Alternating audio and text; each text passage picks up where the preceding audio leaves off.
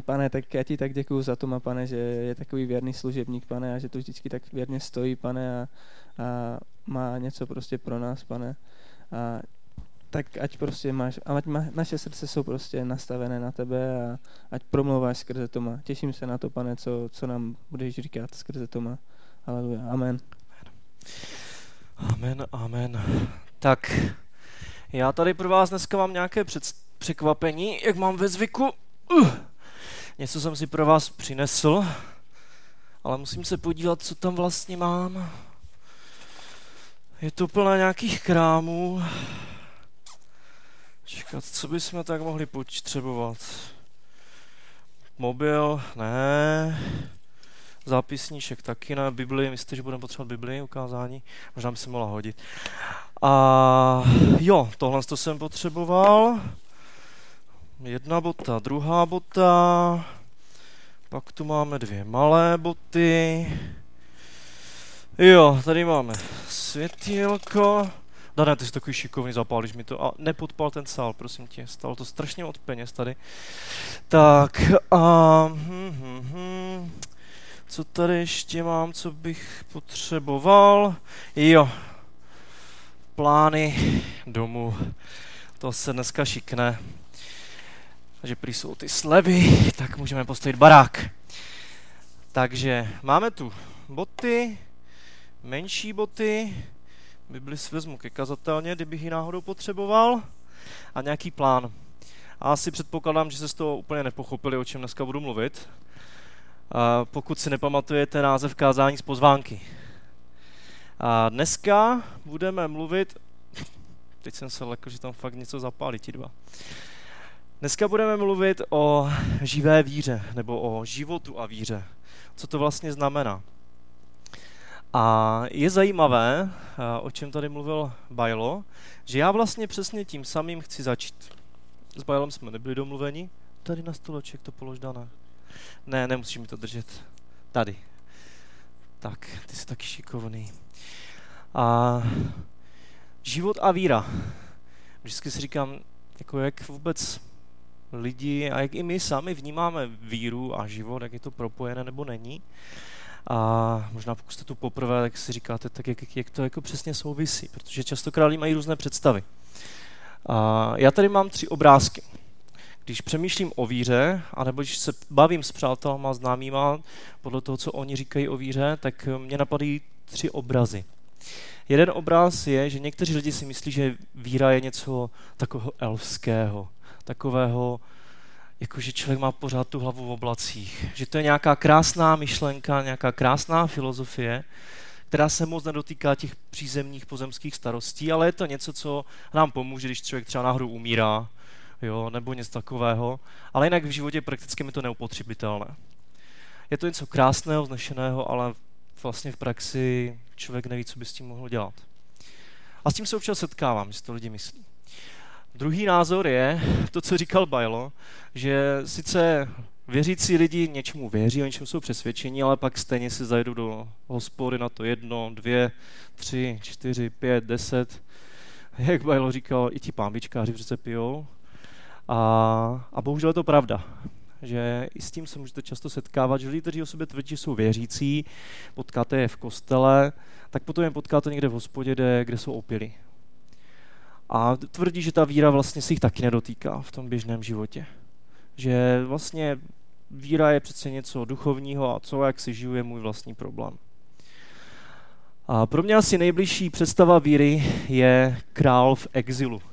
Je to nějaký a, panovník nebo dědic království, který je skrytý, který už teď ví, kým je, který už teď ví, co ho čeká, který už teď se těší na to, až jednoho dne dostane tu odměnu, to své království nebo a, to své dědictví. Ale teď je tady na zemi a nebojí se už plnit ruce. Nebojí se už teď pracovat tak, aby dokázal, že je skutečným králem. Když nemá na hlavě korunu, když nemá kolem sebe služebnictvo, ale už teď je dědicem, princem, už teď prostě má v sobě nějakou jinou identitu, která prozařuje v tom praktickém životě. A mám k tomu takový konkrétní příklad, protože lidi si opravdu někdy myslí, že víra a život spolu úplně nesouvisí, ale Když byste to slovo víra řekli jiným způsobem, já mám rád dvě slova, které se dají jinak použít místo víry. Důvěra, že někomu osobně věřím, že někdo je pro mě důležitý a já věřím tomu, co mi říká, věřím tomu, že se na něho můžu spolehnout, že když budu potřebovat pomoc, tak tady pro mě bude. Moc rád používám radši důvěru než víru a ono v Bibli je to možné mnohokrát zaměnit, důvěru a víru. A druhá, druhé slovo, které rád používám místo toho slova víra, které někdy je pro nás strašně také právě duchovní a vzdálené, tak to druhé slovo je přesvědčení. Moje hluboké přesvědčení o věcech. A část mojí práce tvoří i to, že putuju po vlastech českých a pracuji s vedoucíma mládeží a pomáhám jim nějak nově pracovat s mladýma lidma. A častokrát se setkávám s tím, že třeba těm vedoucím dám nějaký návod, dám nějaký způsob, jak můžou pracovat, nějaký příklad toho, co můžou měnit a jak by ta jejich práce, ten jejich mládežnický klub, ta jejich mládež mohla vypadat. A oni stejně přes všechny ty informace a přes to nadšení, které mají, tak když se vrátí zpátky, tak dělají věci úplně stejně, jako je dělali vždycky. A já jsem zjistil, že je strašně důležité, jaké přesvědčení ten člověk má v sobě. Přesvědčení o sobě, přesvědčení o Bohu, přesvědčení o tom, co dělá, jakým způsobem žije. Dávám příklad, proto tady mám ty dva manžele. Představte si manželskou hádku. Jo, jestli nejste v manželství, představte si hádku se svým kamarádem, přítelem.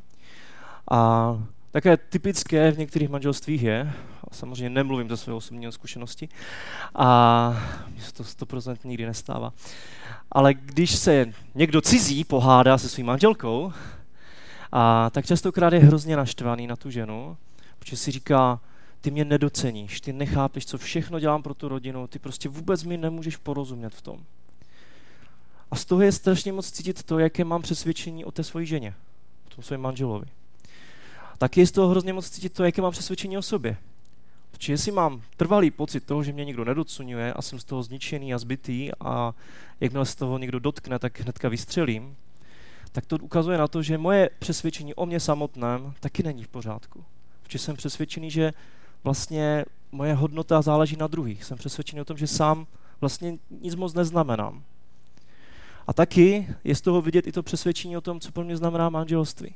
Že mnohdy lidi, když se rozhádají v manželství, tak hned začnou šermovat prostě rozvodem a tím, jak to zabalí. A bohužel někteří k tomu nakonec i dospějou. Že prostě si řeknou, to nemá smysl řešit. A mám tady ty dva manžele, slyšel jsem si krásný citát, když se nějakých manželů, kteří slavili diamantovou svatbu a to je, kolik to je roku diamantová svatba? 50? 70? No prostě hrozně moc. Ani si to nevím představit zatím. je to moc. a oni se ptali těch manželů, kteří slavili tu diamantovou svatbu, takže spolu žili desítky let, jak to, že spolu tak dlouho vydrželi. A ten manžel říkal, no víte, my jsme vyrůstali v době, kdy když se něco rozbilo, tak jsme to nevyhodili, ale opravili. Dneska jsme zvyklí na to, že když se něco rozbije, tak je mnohem levnější si koupit novou věc. Když se něco pokazí, tak to prostě vyhodíme a hledáme něco nového. A on strašně hezky řekl, ale my jsme zvyklí na to, že když se něco rozbije, když něco nefunguje, tak pracujeme na tom, aby jsme to změnili. Jaké je naše přesvědčení o manželství, o přátelství, o církvi? Čemu skutečně věříme? Věříme tomu, že když se nám něco nelíbí, tak prostě to vyměníme a vyhodíme? Přátelé, kteří nám zrovna teďka nesedí, kteří se třeba chovají špatně, možná kvůli tomu, že mají špatné období v svém životě, že zápasí s těžkými věcmi, my to ani nevíme, tak ji vyhodíme, anebo budeme pracovat na tom, aby jsme ten vztah zlepšili. Na to samé v manželství. Jaké je naše přesvědčení o tady všech těch věcech? Čemu věříš? Čemu skutečně věříš? Teď ne, se neptám na to, co máš někde oficiálně napsané v nějakém křestním listu, nebo co říkáš, když jsi v neděli v církvi, ale čemu skutečně věříš? O sobě. Věříš o sobě tomu, že jsi k ničemu, že jsi neschopný, že za nic nestojíš? Nebo věříš, věříš tomu, jsi přesvědčený o tom, že jsi božím dítětem? Že jsi někým, kdo je pro Boha velice cený a důležitý? Že pro tebe má Bůh připravené dobré a krásné věci? O čem jsi přesvědčený skutečně ve svém srdci? A o čem jsi přesvědčený o Bohu? Jsi přesvědčený, že Bůh je ten zlý tyran, který prostě tě potrestá za každou chybu, co uděláš, anebo věříš v Boha, ale skutečně ve svém srdci, že to je někdo, kdo tě miluje, kdo je ti blízko a kdo, kdykoliv spadneš, tak tě chce zvednout nahoru. Kdo má pro tebe prostě dobré věci a který tě vnímá jako své dítě, své drahé a důležité dítě. O čem jsi přesvědčený? Jak vypadá tvůj Bůh? A ne, neptám se na to, co si čteš, co si někde napíšeš, co někde někomu říkáš, ale co skutečně je ve tvém srdci někde v hloubce. A jaké je tvoje přesvědčení o lidech kolem tebe? Jsou to lidi, kteří tě jenom otravují, lidi, kteří prostě jsou hrozní a odporní a kteří jsou prostě úplně skažení všichni, jenom ty jsi ten jediný prorok boží.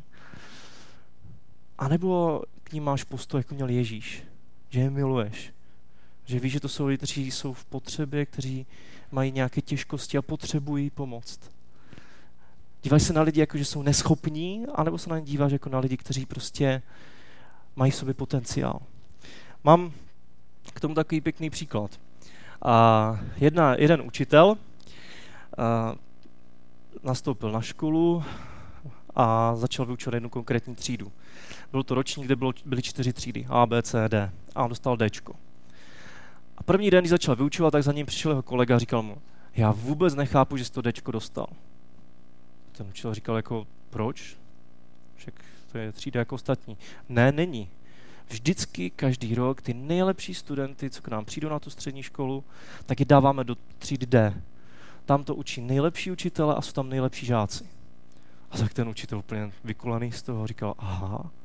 A tak přišel do třídy a říkal si, hm, to jsou, tady mám elitu, tak jim se budu věnovat. A celý rok prostě makal, dřel, měl velké očekávání od těch studentů. A opravdu na konci roku jeho třída měla o stupeň lepší výsledky než ostatní třídy.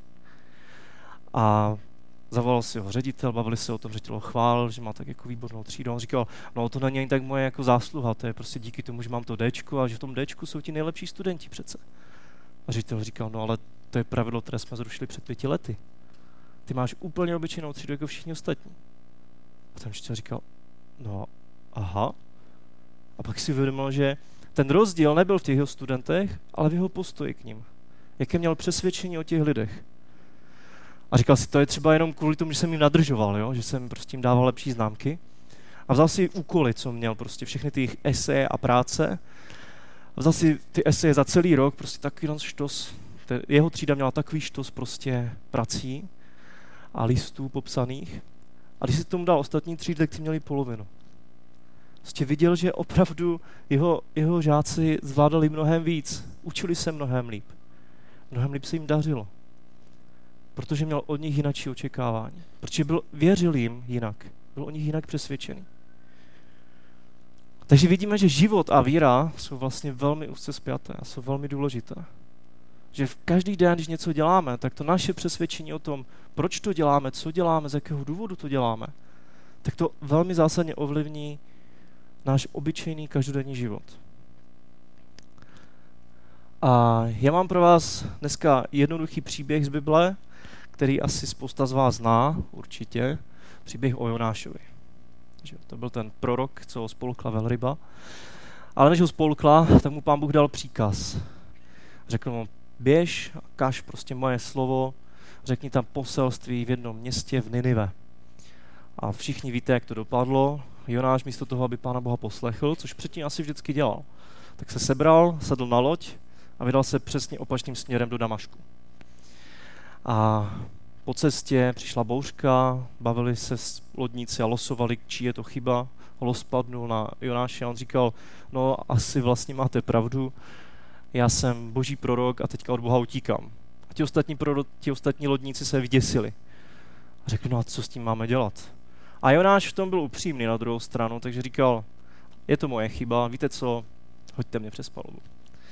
A do té obrovské bouřky, která tam zuřila, tak oni ho prostě vzali a hodili ho, hodili ho přes, přes palubu do vody. Takže pravděpodobně měl umřít okamžitě, že? Teda já bych umřel okamžitě, nevím jak on. A, ale v tu chvíli se ta voda uklidnila, připlula velryba a spolkla ho. A pán Bůh ho skrze to přesvědčil o tom, že by ho měl poslechnout. A pak ten příběh dál pokračuje. A já mám tři takové myšlenky k tomu příběhu. A k tomu, o čem máme být my přesvědčení. To první přesvědčení je o tom, kdo je Bůh v našem životě. O tom, že všechno je boží, tím nemyslím, že všechno je skvělé, ale že všechno patří Bohu. Že všechno je boží a že se to má řídit pravidly jeho království. Že když ve svém životě přemýšlíte nad tím dnem, nad tím běžným životem, jak ho žijete, nad tím klasickým rozvrhem svého dne, tak každý ten okamžik toho dne by měl patřit Pánu Bohu nějakým způsobem. Ježíš řekl v Evangeliu, že v Markovi první kapitole 15. verši naplnil se čas, přiblížilo se království boží. To bylo to, co Ježíš říkal všem těm lidem kolem sebe. A říkal jim, čiňte pokání a věřte evangeliu. To bylo něco, nějaká výzva od něho pro celý jejich život.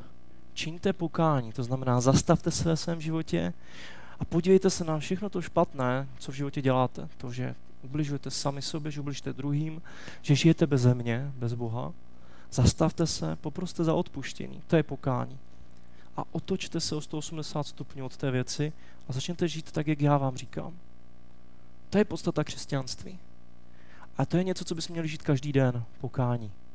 Schopnost, když vidím, že dělám něco špatného, tak poprosit Boha o odpuštění a otočit se od té věci a věřit evangeliu. Věřit v Ježíši, důvěřovat mu každý den. To je něco, co by mělo být typické pro nás. Každý den. Ale jak to opravdu vypadá? Proto tady mám ten plán a proto jsem si ten plán přinesl i sem. Kdyby se někdo někdy chtěl podívat, jak jsme představili náš barák před devíti lety. A tady je možná ještě hezčí plánek. Slyšel jsem hezký obraz o člověkovi, který přijal Ježíše Krista. To znamená, že se jednoho dne setkal s Bohem, Bůh ho zasáhl nějak jeho srdce, ten člověk řekl, pane Bože, už nechci žít sám, chci žít s tebou odpust mi všechny ty špatné věci, ty hříchy, očisti mě a dej mi nový začátek. A buď mým pánem, buď mým králem, veď můj život. A je to jako kdyby ten člověk otevřel ty domovní dveře, hlavní, a řekl, tak pane Ježíš, pojď dovnitř do toho mojeho domu, mého života. Ale víš co? Možná, co tam máme, kde máme hlavní vchod, máme to nějakého architekta, vstupní hala. Víš co? vstupní hala je fajn, dál mi nechoď. Prostě vstupní hala to je taková ta správná neděle, tu budu správně žít. Ale potom tam mám obyvák, kde se dívám na svoje oblíbené filmy, do toho mi nekecej.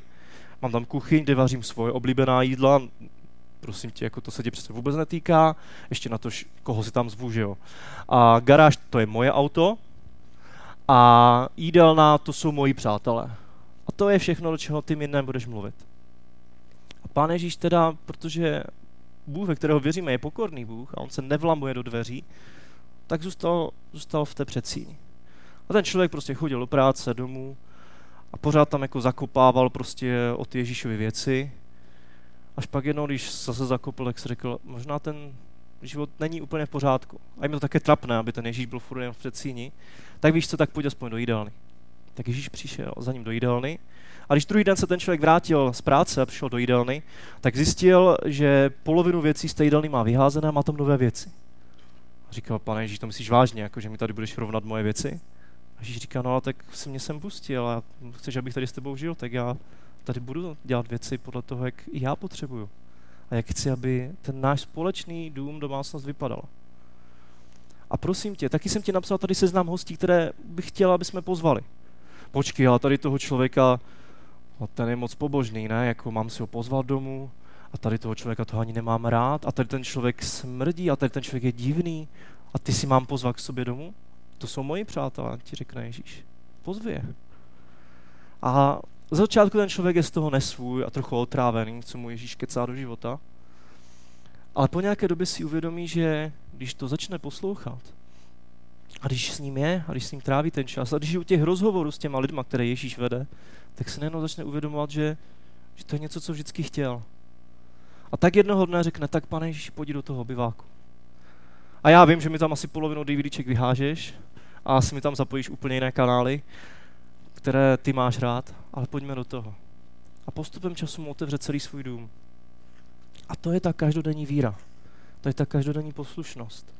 Že Pána Boha pouštíme do svého života.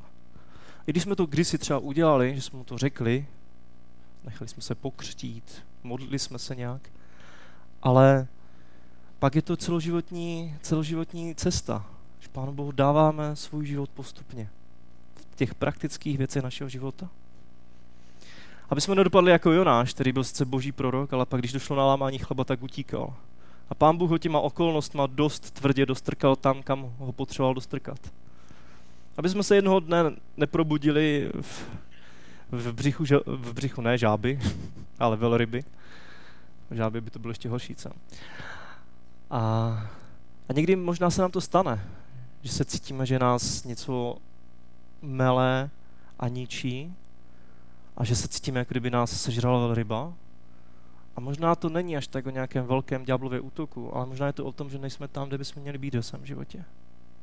Možná je to o tom, že jsme otevřeli svůj život věcem, které jsou špatné a ty nás začaly ničit. Takže první je, první to přesvědčení je, že všechno je boží. Patří Bohu v mém životě a má se to řídit jeho pravidle, tím, jak on touží, jak on chce. A Jonáš měl tvrdou lekci, aby to pochopil. Druhá lekce, co se můžeme naučit, a takové přesvědčení, které bychom měli v životě mít, když se rozhodujeme a když, se, když žijeme svůj život, tak je, všechno je možné změnit. Všechno je možné změnit. Jonáš, když se dostal k tomu městu Ninive, tak poslechl Pána Boha, začal tam kázat prostě to, že za 40 dní přijde obrovský oheň, zemětřesení, myslím, že oheň, já už nevím, co to tam mělo přijít, ale prostě za 40 dní to město mělo být zničené. Bylo to obrovské město, které se muselo, když ho člověk chtěl projít, tak to trvalo tři dny. To myslím, že bychom zvládli i Prahu projít za tři dny, ne? Nevím, nejsem Pražák, ale myslím si, že bychom to zvládli. Obrovské město. A Jonáš prostě tohle se tam káže a trochu cítím z toho příběhu tu jeho škodolibou radost. Za 40 dní vám to tady pán Bůh spálí. A já vám to říkám, musel, musel, mě, kvůli, musel mě kvůli tomu sežrat velryba, ale já vám říkám, že vám to tady schvaří. A já jdu pryč. Čau. Ještě si sednu na kopec a podívám se, jak to tady bude hořet. Ale co se stalo v tom příběhu? Jonáš vešel do města a prvního dne, kdy jim procházel, volal Ninive bude za 40 dnů zničeno. Ha, ha, ha, to dodávám já, jo. A obyvatelé Ninive ale udělali zvláštní věc. Uvěřili Bohu. Vyhlásili půst a všichni od nejmenších až po největší oblekli pytlovinu. Když ta zpráva donesla ninivskému králi, vstal ze svého trůnu, svlékl si plášť, zahalil se pytlovinou, usedl v, pro, v popelu a nechal v Ninive vyhlásit toto. Výnosem krále a jeho velmožů se nařizuje. Lidé ani zvířata, skot ani brav, ať neokusí žádnou potravu. Ať nejí ani nepijí. Lidé i zvířata, ať se zahalí pytlovinou a volají ze vší síly k Bohu. Každý, ať se odvrátí od svých zlých cest a od násilí, které mu lpí na rukou. Kdo ví, třeba se Bůh rozmyslí, slituje se a upustí od svého planoucího hněvu, takže nezahyneme. Město, o kterém v té době všichni byli přesvědčeni, že se nemůže změnit a bylo vyhlášené tím, že to je nejhříšnější, nejšpatnější, nejzlejší město na celém světě, tak přesto, že to Jonáš ani nechtěl, tak se změnilo. A takovým způsobem cítíte to v těch slovech, kdy ten král říká, třeba, nevíme, ale třeba se Bůh rozmyslí a slituje se. To je skutečné pokání. To není pišný člověk, který přichází za Bohem, říká, tak pane Bože, tady dávám svůj život a ty mě prostě požehnej až do konce mého života. Ne, tady je obrovský pokorný člověk, pohanský král, který vládne velikému městu, který ale je zasažený Bohem a změní svoje srdce. A říká, kdo ví, třeba se Bůh rozmyslí a zachrání nás. Třeba nám, nás nepotrestá za všechno to zlé, co jsme dělali. Všechno je možné změnit. Ninive se změnilo a Bůh si k tomu použil proroka, který o to ani moc nestal. Věříte tomu, že je možné, aby se změnila vaše třída, váš pracovní kolektiv, vaše rodina? Věříte tomu, že je možné, aby se změnila atmosféra tam, kde žijete? Aby se změnily okolnosti ve vašem životě? Jaké je tvoje přesvědčení o tom, co děláš, když přijdeš do práce, když přijdeš do školy? Je to odporné, hnusné místo, kde musím být? A nebo je to místo, kde můžu být služebníkem? Je to místo, které Bůh může skrze mě proměnit?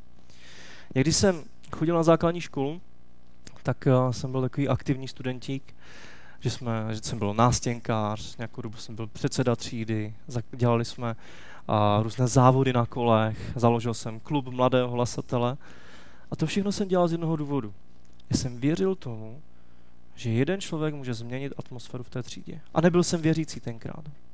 Já jsem vyrůstal na knížkách od Jaroslava Fogelara, které mluvili o tom, že když člověk se o něco snaží v té třídě a když dělá něco pro druhé, tak to změní atmosféru. Tak to změní tu třídu. A já si myslím, že ta třída se trochu změnila po tom, co jsme tam dělali. Ale to všechno bylo díky tomu, že jsem byl o něčem přesvědčený. Že jsem neměl přesvědčení oběti. A to někdy křesťané mají. Já jsem ten, kdo má trpět za tu svoji víru tady v té práci.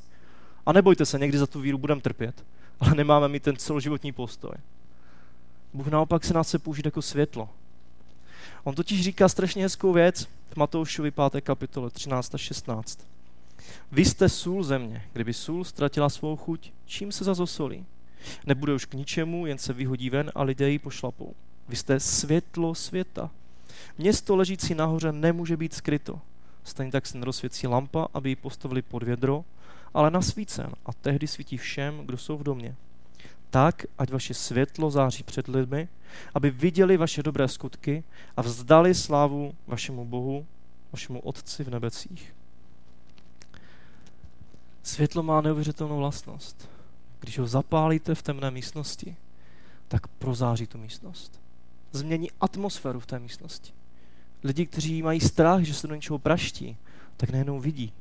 Lidi, kteří schovávali nějaký svůj přečin, přestupek, to, že třeba zrovna ukradli někomu peněženku, tak to světlo budou nenávidět. Ale taky to změní tu situaci. Světlo, když se rozsvítí, tak změní atmosféru.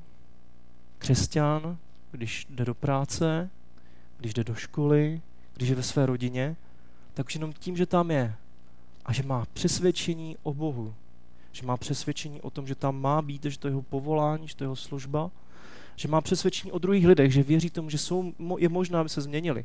Že má přesvědčení a víru v to, že Bůh ho může použít tomu, aby se celá ta třída, celá ta rodina změnila.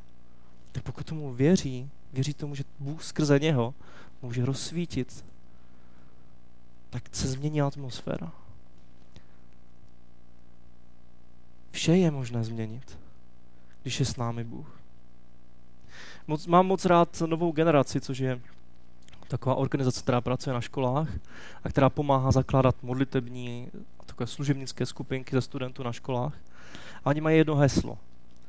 Má škola, má zodpovědnost. Pro vás starší bych mohl říct, má práce, má zodpovědnost. Můj pracovní kolektiv má zodpovědnost. Vztahy u nás v práci, moje zodpovědnost. Znamená to, že musím všechno měnit a do všeho mluvit? Ne.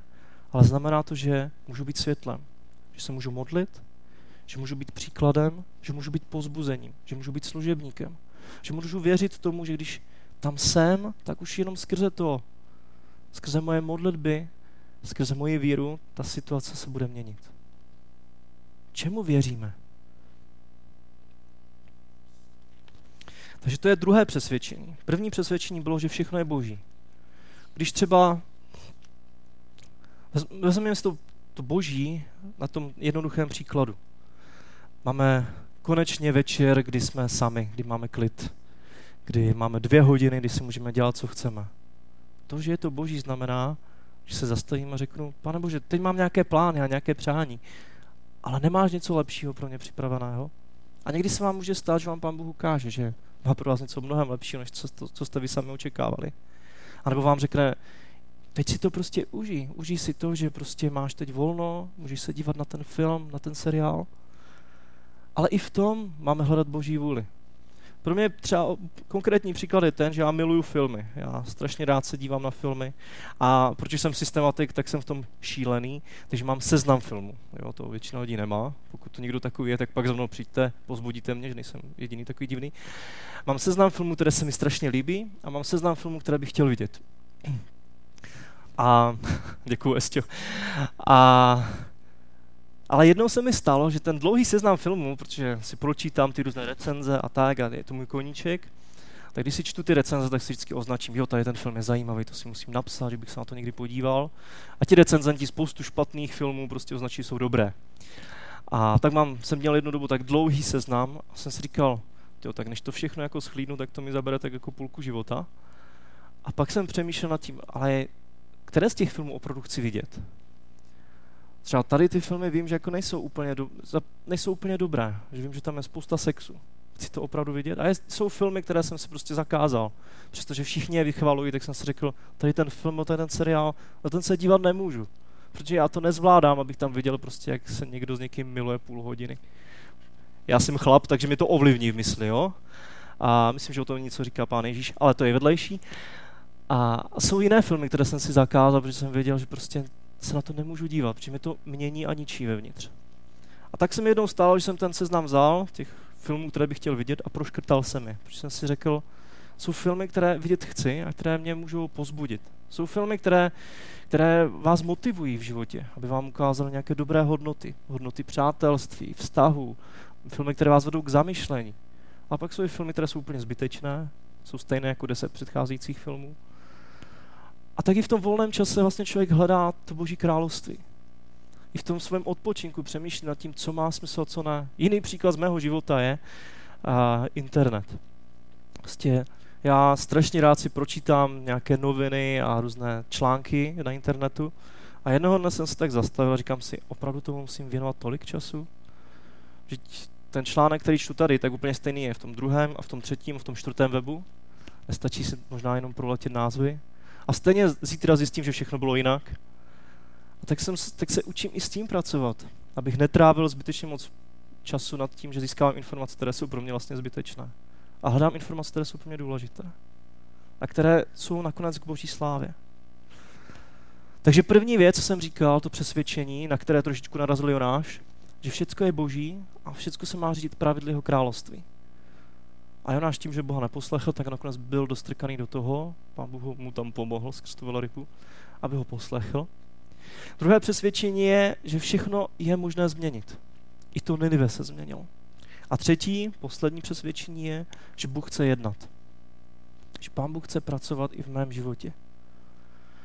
V tom Jonášovi je to vidět v tom, že když ti Ninivané dělali pokání, tak Bůh to viděl, jak se zachovali a jak se odvrátili od zlých cest, slitoval se a přesto, že řekl, že s nimi naloží zle, upustil od toho a neprovedl to. Jestli aspoň trochu znáte Pána Boha, tak víte, že on na svoje slovo je velmi háklivý. Že něco řekne, tak se na to můžete spolehnout. Ale tady, tady udělal něco, co, uh, co, nedě, co dělá strašně nerad. Jste, že odvolal to svoje slovo. Řekl, ano, chtěl jsem jim udělat zle, ale protože činili pokání, protože změnili svoje srdce, protože změnili svůj způsob života, protože poprosili o odpuštění, tak jim dám další šanci. A je strašně hezké, jak na to zareagoval Jonáš. Jonáš tam čekal na tom kopci nad Ninive, těšil se na tu fire show, na ten ohňostroj. A po těch 40 dnech nic. A on pak pánu Bohu říká, já jsem to věděl. Já jsem věděl, že jsi takový Bůh, že jim stejně odpustíš. A byl z toho strašně naštvaný. Pán Bůh mu tam dal nějakou rostlinu, která mu poskytovala stín a protože mu chtěl odpovědět na tu jeho naštvanost, tak ta rostlina chcípla a najednou to začalo pražit na Jonáše a on za, za chvilku začal nadávat na Boha, říkal, proč tady jako mám umřít tím vedrem? A pán Bůh mu říká, ty jsi naštvaný kvůli tomu, že tady uschla jedna kytka, kterou jsi nezalíval, nestaral se o ní. A je ti to hrozně líto. Co si myslíš, že já cítím vůči takovému statisícovému, milionovému městu, kde je víc lidí než dobytka, kteří ani neví, kterou mají pravou nebo levou ruku? Myslíš si, že s nima nesoucítí mnohem víc, než ty s tou svojí ketinkou? Je zajímavé v tom příběhu, že ten příběh je na jednu stranu veliký happy end, je to veliký happy end pro to pohanské město, že se změnilo, že dělalo pokání. Ale o Jonášovi my vlastně nevíme, jak dopadl. Jestli v té své naštvanosti dál žil, anebo jestli opustil a i on dělal pokání. A pro nás to velké varování. Jestli jsme někdy jako Jonáš, že jsme naštvaní na Pána Boha, že je moc milosrdný a že jedná. Ale to velké pozbuzení pro nás je, že Bůh chce jednat. Změnil to Ninive, změnil lidi a odpustil jim. Mám tady pro vás poslední verš. Ten je z Galackým 5. kapitoly 16. 16. verš, kde Pavel říká, žijte duchem a nepodlehnete tělesným sklonům. Žijte duchem. To je zase takové duchovní prosto, takové jako duchovní slovo, že jo? Žijte duchem. A v originále nebo v jiných překladech byste narazili na to, že se tam mluví o tom choďte v duchu. A mně se to moc líbí. A dokonce v řečtině údajně, co jsem se dočetl, tak to slovo chodit může znamenat dvě věci. A proto tu mám třetí věc, ty boty. Boty. Mám tady jedny boty a druhé boty. To slovo chodit totiž může znamenat buď to, že chodím, a, že sladím svůj krok jako voják. Že prostě jak ti vojáci pochodují a přitom můžou zbořit i most, tak eh, stejně tak my máme sladit ten krok s tím, kdo jde před námi, s Ježíšem. Ale taky to slovo může znamenat cupitání. Že chodit v duchu znamená cupitat za Bohem. Znamená to, že mu mám být poslušný, jak jsem mluvil o tom, že náš život patří jemu. A taky to znamená, že za ním můžeme cupitat. Že můžeme dělat ty malé dětské kručky, někdy si narijeme čumáček, a že za Bohem můžeme cupitat, cupitat v duchu. Že můžeme dělat ty malé drobné kroky, aby jsme rostli ve víře. Někdy mi připadne, že lidé mají očekávání, že máme dělat veliké zázraky, že máme dělat hnedka prostě zítra uzdravit 10 nemocných a 20, eh, nevím co prostě, 20 tisíc chlebů máme hnedka vyrobit z ničeho. Ale já si věřím tomu, že ve víře můžeme růst. Že v tom cupitání v duchu máme růst. Že můžeme dělat malé drobné kroky, skrze které se učíme žít z ducha, žít ve víře, měnit to svoje přesvědčení. A jak můžeme cupitat? Už jsem o tom trochu mluvil. Můžeme cupitat v tom, že se nestydíme za Krista, že ráno, když jdeme do, do školy, tak si dáme, nebo do práce, tak si dáme chvilku a modlíme se za to, pane Bože, co dneska chceš udělat skrze mě v té práci? Chceš, abych byl světlem? Co můžu udělat pro ty lidi? Můžete se modlit za konkrétní lidi a třeba vám Pán Bůh připraví situaci, kde je můžete pozbudit, kde můžete napsat SMS, kde můžete jim dát malý dárek. To nezní moc duchovně, že? Ale dávám příklad. Na posledním regionálním schromáždění jsme měli program pro děti. Já s Maruškou a s Miriam, s mojí manželkou. A Miri předtím, než jsme jeli uh, sem do sboru, tak jsme se stavili do obchodu a koupili jsme několik uh, pugetů růží. Byli ve slevě a Miriam to chtěla koupit pro sebe, měla radost a ještě možná pro nějaké příbuzné. A během té nedělky, během toho programu pro děti, jsme se hodně bavili o tom, o vděčnosti. A o tom, že mám být vděční a že máme učit se vděčnosti. A že můžeme druhým sloužit i skrze malé drobné skutky. A tak Miriam udělala to, že ty kytice, na které se strašně těšila, tak je vzala a tu růži jednu po druhé rozdala lidem ve sboru. Některým dala větší růži, některým jednu. A když přišla za Andy Galdovou, můj švagrovou, tak jí dávala tu růži a Andy tak na ní koulala očima a říkala, Miri, a ty jsi byla ve sboru během schromáždění? A Miriam říkala, ne, já jsem byla tam vzadu, byli jsme s dětmi, měli jsme program. No já se tě ptám kvůli tomu, že já jsem tady měla proroctví ve sboru. Jsem měla proroctví o tom, že Bůh ke každému z nás přichází a v ruce drží růži. A Miriam taky na to vytřeštila oči a došlo jí, že jenom skrze poslušnost za toho sloužit druhým si Bůh použil k tomu, aby se naplnilo proroctví. Nebojíme se cupitání za Bohem, nebojíme se toho dělat malé drobné věci. Buďme přesvědčeni o tom, a to je to třetí přesvědčení, že naše drobné skutky pro Boha můžou mít veliký dopad. Že nějaká drobné, dobro, uh, drobné milosrdenství pro někoho může změnit jeho život. Že jedna modlitba, kterou za někoho řeknete Bohu, tak může změnit jeho život. Že jedno pozbuzení, které někomu řeknete, ho může proměnit. Drobné věci můžou mít obrovský efekt a obrovský dopad.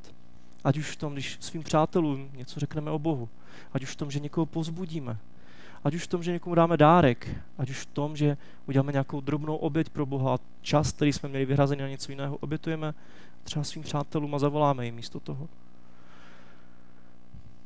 Můžeme dělat malé drobné kručky. A já se snažím ráno modlit se k Bohu a hledat, Pane Bože, co máš pro mě dneska připravené. Máš nějaký drobný krok, který můžu udělat, abych se naučil žít z ducha? Ať to není jenom fráze. Věřím tomu, že jsi schopen udělat něco velkého skrze nějakou drobnost. Co mám udělat za drobnost dneska? Pozbudit, možná někoho napomenout, možná něco říct jasně a tvrdě, anebo možná jenom někomu, někomu něco dát.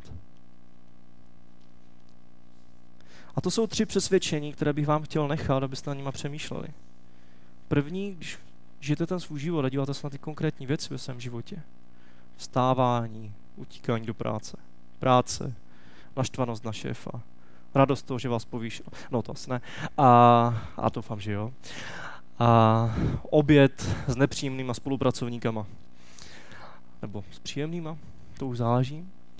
A návrat domů, péče o rodinu, povinnosti nudné v domácnosti. A pak ta chvilka, kdy konečně mám něco pro sebe. Jaký máme postoj v tom všem? Jaké máme přesvědčení? Máme přesvědčení, že každá ta chvilka patří Bohu? Máme přesvědčení, že všechno mohu změnit v Kristu? Všechno mohu v Kristu, který mi dává sílu. Máme přesvědčení, že Bůh chce jednat a může prozářit skrze nás ty situace? To jsou tři přesvědčení, které bych chtěla, abyste nima přemýšleli ten další týden. A úplně poslední věř, ten jsem zapomněl, že tu mám. Jak vlastně, odkud se to naše přesvědčení bere? V 2. Timotovi 3, 14 až 15.